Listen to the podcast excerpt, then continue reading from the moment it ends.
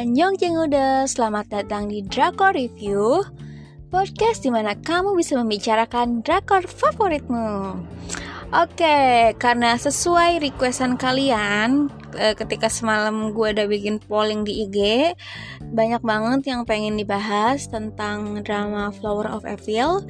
Ya udah akhirnya gue ikut ya, mau kalian Oke, uh, langsung aja drama Flower of Evil ini yaitu drama terbaru tahun 2020. Tayangnya itu di bulan Juli sampai bulan September.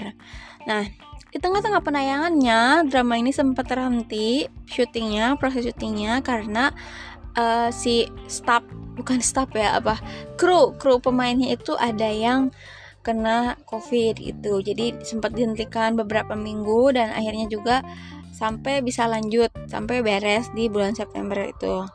Terus genrenya apa? Ya genrenya drama ini adalah melodrama kalau kata gue karena banyak nangis-nangisnya juga lumayan gitu ya. Terus membicarakan tentang keluarga juga. Terus misteri juga masuk karena kan ini menguak cerita masa lalunya masa lalunya si Do Hyun Soo itu. Terus yang ketiga itu kalau kata gue sih agak thriller karena kan ini di dalam unsur dramanya tuh ada detektifnya juga ya. Ada komplotan detektif kelompok detektif gitu. Nah jadi itu sih yang membuat gue beranggapan bahwa drama ini adalah drama yang bisa dibilang thriller dikit. Karena si istrinya Do Hyun Soo juga kan jadi detektif ya. Jadi masuklah ke thriller meskipun dikit gitu.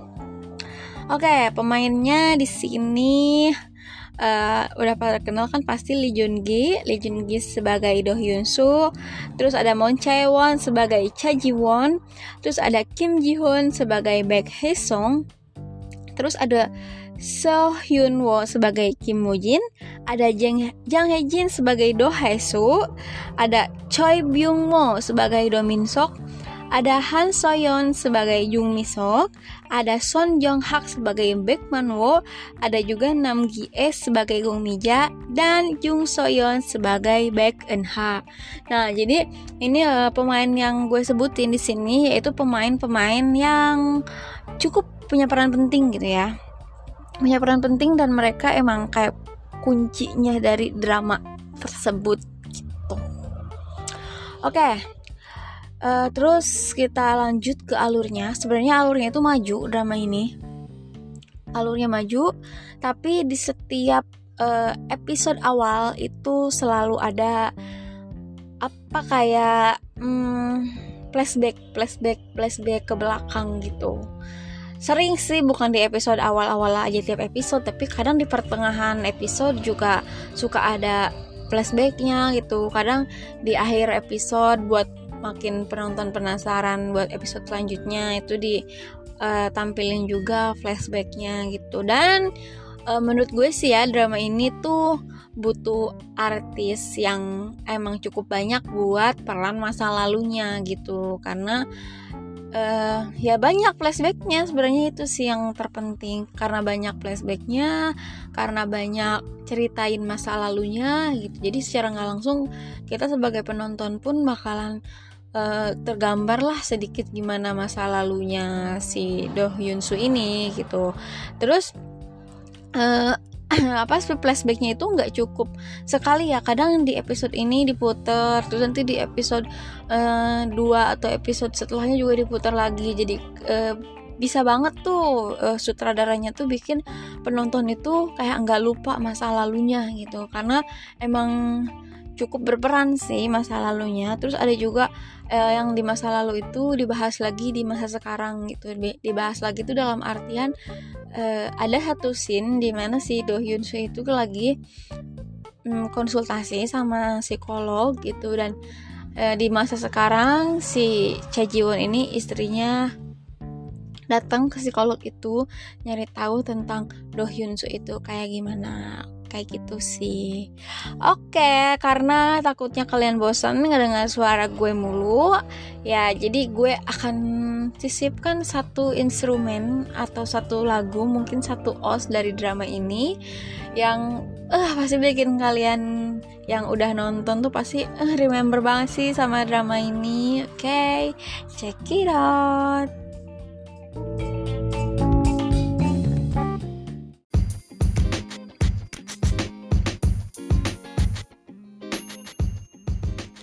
Here we go, kita balik lagi di Draco Review yang bakal ngebahas lebih lanjut tentang drama Flower of Evil ini.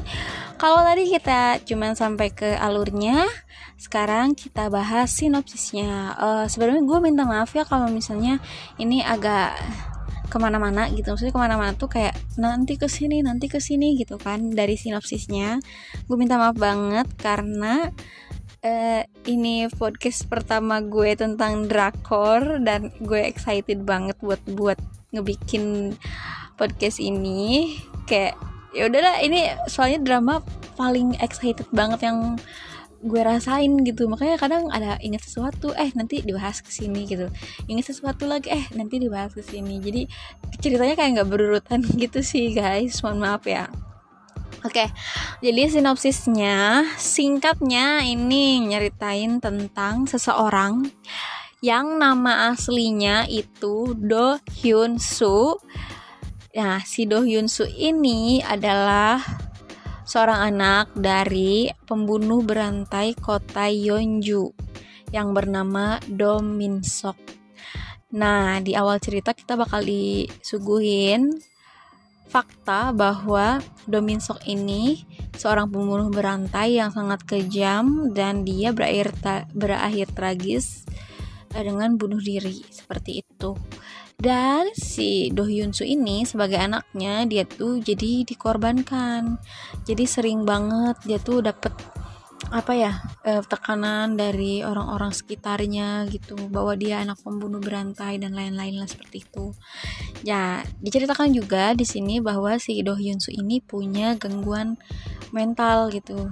Nggak bukan gangguan jiwa yang gila enggak cuman kayak dia karena emang dari kecil udah tertekan ya sama lingkungannya yang mengatakan bahwa dia anak pembunuh berantai seperti itu. Jadi dia ya karena agak-agak oleng dikit gitu sih gitu lah ya Nah, sampai pada satu malam dia itu ditabrak oleh seseorang yang bernama Baek Song dan si Baek Song ini ternyata setelah diusut punya usut di episode uh, terakhir dia diketahui bahwa dia adalah kaki tangan dari Domin Sok. Itu prosesnya panjang banget ya guys. Sampai nangis-nangis banget gila, demam, sakit hati, nangis terus ah pokoknya segala rasa deh sampai sampai kita tahu bahwa pembunuh berantainya itu si Baek Hisung ini panjang banget prosesnya tuh ya. Nggak sesimpel kayak tahu-tahu si Baek Hisung jadi kaki tangan nggak. Terus ini tuh sebenarnya kayak pencarian kaki tangan sih kayak penguak pembunuhan berantai kota Yeonju gitu sih simpelnya seperti itu. Tapi ya bumbu-bumbunya itu banyak banyaknya ya tentang keluarga terutama keluarga si Do Hyun Soo ini. Terus kan ada kakaknya juga kan si Do Hae Soo.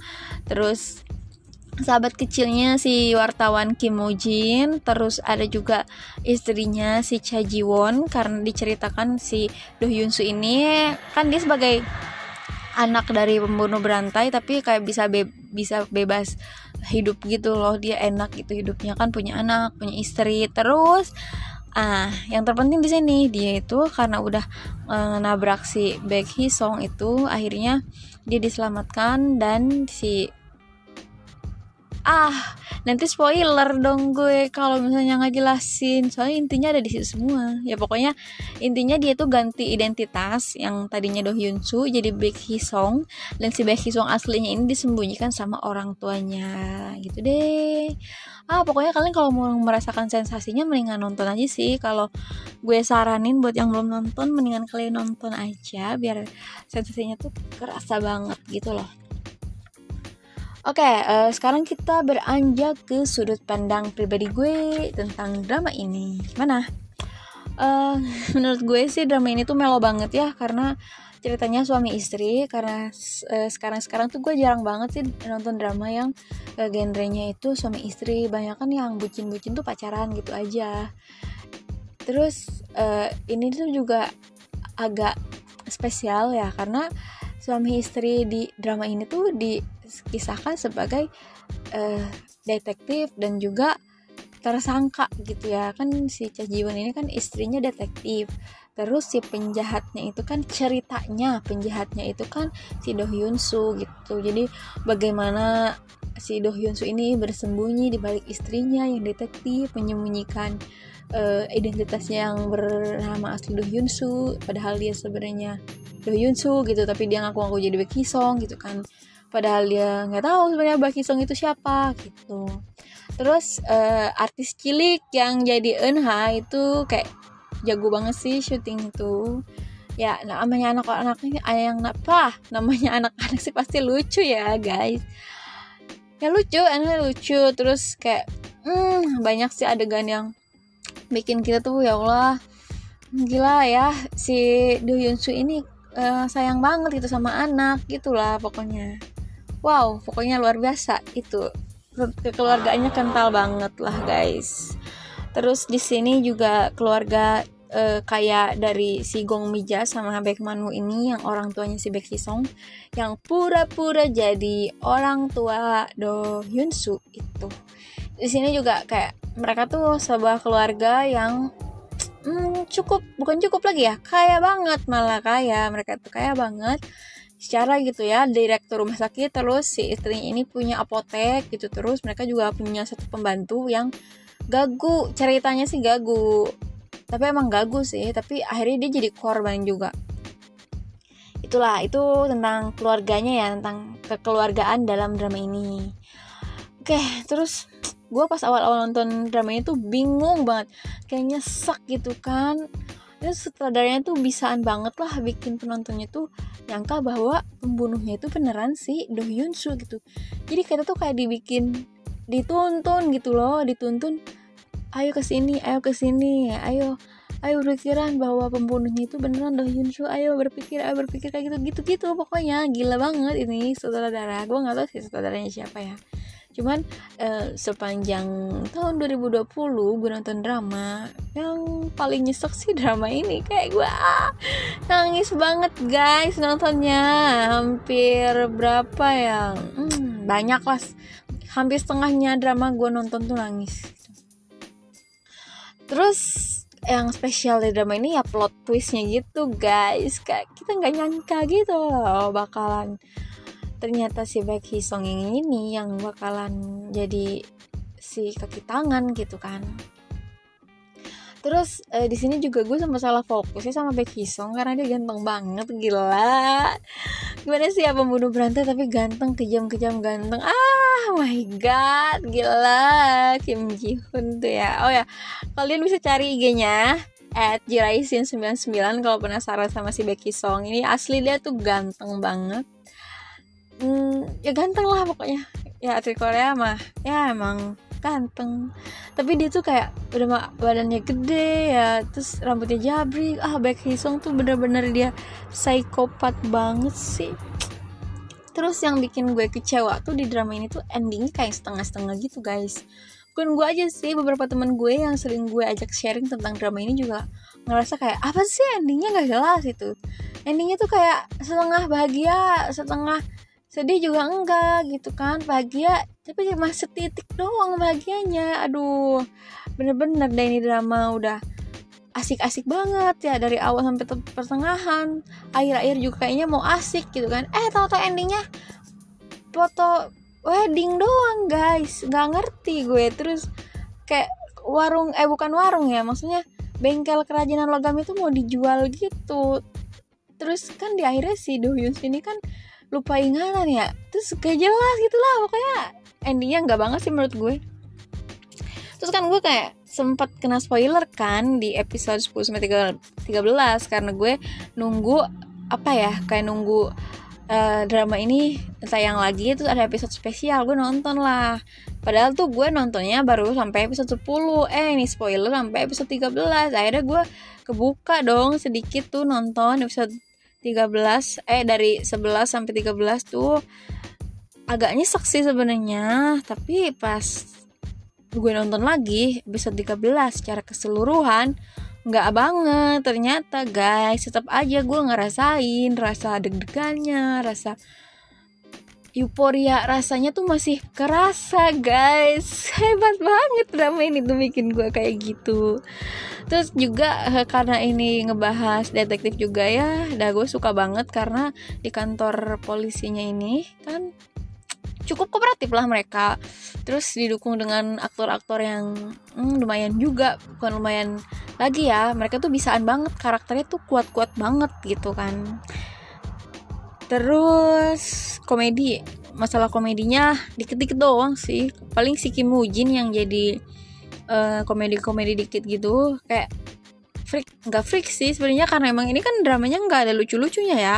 Melodrama terus thriller juga misteri. Jadi ya ya Allah paling juga 20% lah lucunya gitu nggak banget kalau kalian berharap ada lucu-lucuan no banget nih drama ini nggak ada lucu-lucunya sama sekali dikit banget dikit banget Oke, terus gue tertrigger ini juga karena non karena udah lama nggak nonton dramanya Lee Jun Gi gitu. Terus banyak juga tuh spoiler di IG yang bertebaran tentang drama ini tuh. Tadinya sih gue nggak mau nonton ya gitu, tapi kayak penasaran gitu kan apalagi Lee Jun Gi Mencewon gitu. Kayak gue pernah nonton di mana nih mereka tuh nonton eh, apa main bareng gitu kan. Ternyata mereka pernah main bareng juga sebagai detektif di drama Criminal Mind itu tahun 2015 gitu kalau nggak salah ya. Nah akhirnya kayak gue tertrigger ih Mencewon Lee Jun Gi nonton lah gitu. Akhirnya ya udahlah gue cari kan di telegram. Akhirnya ya udah deh akhirnya gue nonton.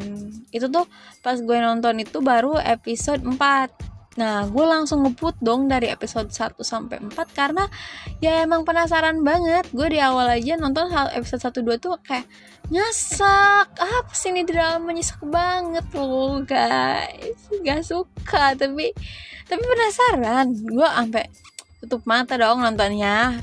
Takut gue tuh beneran deh. Uh, itu deh pokoknya tentang pandangan pribadi gue ya tentang drama Flower of Evil ini. Pokoknya sejauh ini sih gue berpikir bahwa drama ini adalah drama terbaik versi gue di tahun 2020 gimana menurut kalian? Oke. Okay. gue bakal bawain satu os lagi dari drama ini. Uh, yang sosit-sosit ya ini ya osnya. Pasti kalian kayak langsung remember juga sih tentang uh, drama ini kalau misalnya kalian ngedenger lagu ini check it out.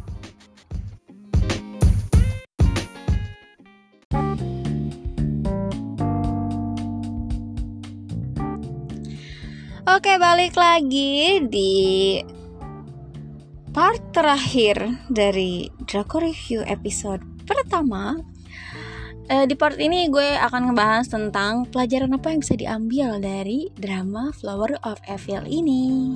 Oke, langsung aja yang pertama yaitu kalian harus meneliti dulu pasangan kalian sebelum menikah. Iya, karena di sini Cha Ji-won tuh kurang teliti ya. Dia tuh bucin banget, gila Cha Ji-won. Secantik itu bucin banget ya, guys. Pokoknya kalian tuh bisa bang bisa banget ngelihat di sini bucinnya Cha Ji-won sebagai dia tuh detektif ya harusnya berwibawa gitu guys. Tapi kenapa dia di sini bucin gitu? Kan dia tuh nembak Do Hyun Soo duluan dia suka duluan terus dia rela melakukan apa ya apa pun gitu demi Do Hyun Soo ini loh. Terus dan sekalian juga nih ya dan ketika kalian sudah menikah tanamkan kepercayaan kalian kepada pasangan kalian. Cha Jiwon tuh kayak gak sinkron menurut gue karena dia tuh cinta banget sama Do Hyun Soo tapi kadang-kadang susah ngambil sikap mungkin karena dia bimbang. Dia tuh sisi lain polisi dia sisi lain istri dari tersangka gitu. Jadi dia gimana ya gue bingung itu menentukan sikap seperti itu sih. Cuman kayak gemes banget anjay. Eh kenapa pidana gue yang ngomong anjay. Aduh maaf ya maaf. Maksud gue nggak itu ya. Ya udahlah pokoknya maaf ya gue ngomong anjay jangan pidanakan ya pokoknya Chajiwon di sini ya jangan contoh Chajiwon sih kalau kata gue karena dia tuh terlalu berat bukan berat sebelah ya nggak bisa ngambil sikap sih kalau kata gue. Ya harusnya percaya sepenuhnya pada suaminya gitu kan. Kalau kata gue sih dia tuh mendingan ya udah lepas aja jadi polisinya gitu. Ya kalau emang bener kalau emang bener ternyata endingnya si Do Hyun itu bukan pembunuh kayak gue ya udahlah gue mau bela suami gue aja gitu terus uh, Nah, kalau misalnya ada masalah juga harus diomongkan gitu kan. Jadi sih sebenarnya si Do Hyun Soo ini dari awal tuh kayak tertutup banget, banget banget tertutup karena mungkin dia punya rahasia yang tidak bisa diungkap karena dia kan seorang uh, anak pembunuh berantai dan juga dia kan pakai identitas orang lain ya. Jadi dia uh, gimana ya? Mungkin nggak terbuka lah, kurang terbuka. Tapi kalau si Chejawon ini, si Chejawon ini, wow, terbuka banget. Tapi ada satu scene, ada satu episode yang ketika dia udah tahu bahwa si si Dohyun si ini adalah eh si Baek Song kan dia kenalnya Baek Song ya nah si Baek Song ini adalah Dohyun Soo kayak dia mulai dia tuh bilang kayak gini aku hanya akan percayai apa yang aku lihat kayak gitu gitu sih. Kurang terbuka sih kalau kata gue di antara dua suami ini eh dua suami istri ini ya. Karena mereka emang awalnya kurang terbuka dari pacaran juga gitu kan kurang meneliti satu sama lain terus kurang terbuka juga. Terus nih yang bikin gue oh banget tuh kayak gue suka banget sini karakter Kim Woo Jin ya karena dia tuh setia banget. Gila udah 17 tahun loh 17 tahun kehilangan cinta sejatinya yang bernama Do Hae Soo terus tiba-tiba pas gede ketemu lagi karena si Do Isu ini kan kakaknya Do Hyun Soo. Terus ya agak brutal bukan brutal sebenarnya ya. Dia tuh ya cewek baik-baik sebenarnya cuma karena anak pembunuh berantai gitu ditakuti. Tapi si Kim Ho Jin ini tetap keke gitu sama si Do Isu tuh pengen pengen. Ah dia punya jatuh cinta banget banget banget banget, banget. Ah. Cowok-cowok tuh ya harusnya kayak Kim Jin nih mengejar cinta tuh ya satu the one and only gitu. Dari cinta pertama SMA gitu sampai gede lagi nggak bisa move on move on. Sampai pas di episode terakhir tuh ada scene ketika si Do Hae Sunya itu pergi ke luar negeri sekolah gitu kan dan dia tuh masih tetap nunggu guys. Gila Kim Woo Jin ini udah debak banget. Terharu gue sama dia. Semoga ada cowok yang kayak gitu ya setianya setia sampai mampus anjay. Eh maaf. Oke, terus di sini gue juga mau ambil poin tentang uh, orang tua yang nggak seharusnya sayang itu sama anak karena bisa merugikan banyak pihak. Ya, di sini gue bisa uh, ngambil dari ceritanya baik Manu sama Gong Mija ini orang tuanya si Baek Song karena dia tuh menutup-nutupi banget kejahatan Baek Song ini. Terus ketika tahu Baek Song berhubungan sama Dom Hin Sok tuh bukannya di tahan bukannya dikasih tahu gitu ya ini malah diantepin aja didiemin gitu kan. Ini juga mungkin karena faktor dia anak satu-satunya dan paling disayang jadi ya udah deh dengan ditutupin.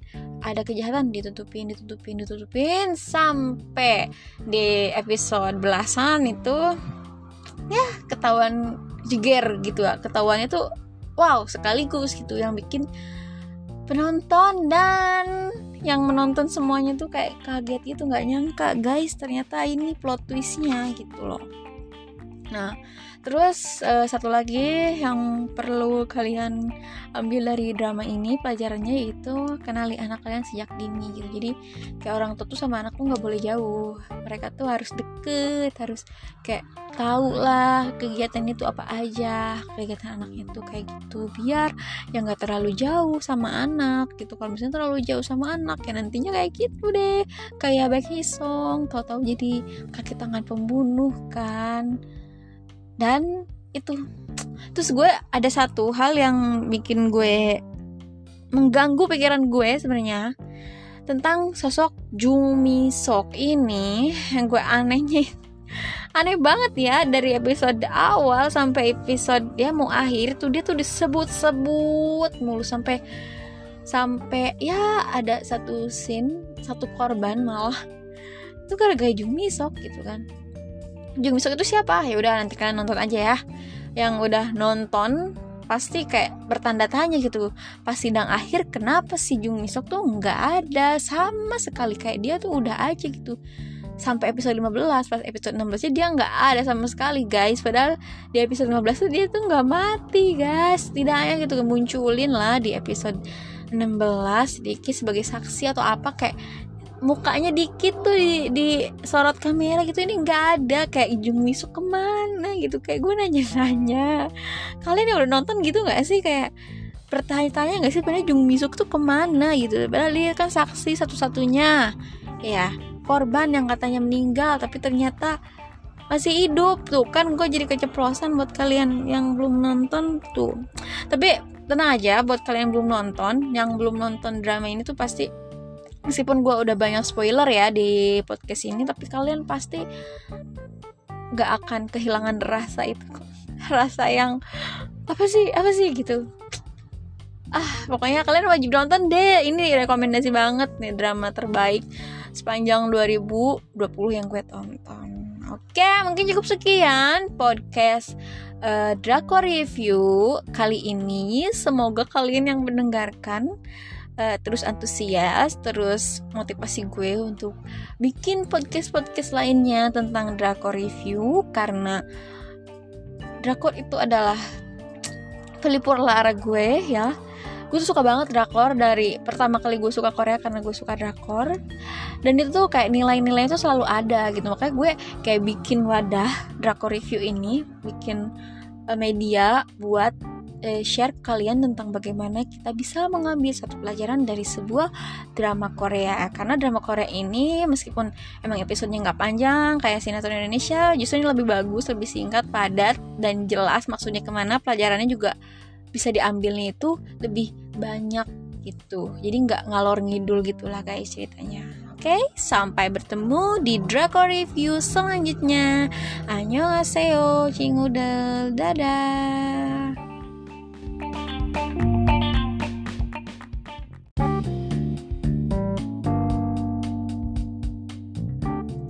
Oke ini segmen tambahan ya. Part tambahan dari uh, Draco Review Flower Up Appeal. Tadi gue lupa karena gue belum ngasih tahu os apa aja di drama Flower of Appeal ini. Jadi osnya itu ada uh, yang nyanyinya Shin Yong Jae dalam kurung 2F yang judulnya itu Feel You. Terus ada juga Lim Yeon yang judulnya In My Heart dan ada yang nyanyinya Doku judulnya Psycho. Itu yang remembering banget sama drama ini sih. Oke okay? maaf nambah segmen karena kalian mungkin tadi udah closing denger gue closing gitu kan. Pokoknya terima kasih banget kalian telah mendengarkan Draco Review episode Flower of Evil ini Semoga kalian suka dan sampai bertemu di Draco Review episode selanjutnya. Annyeonghaseyo. thank you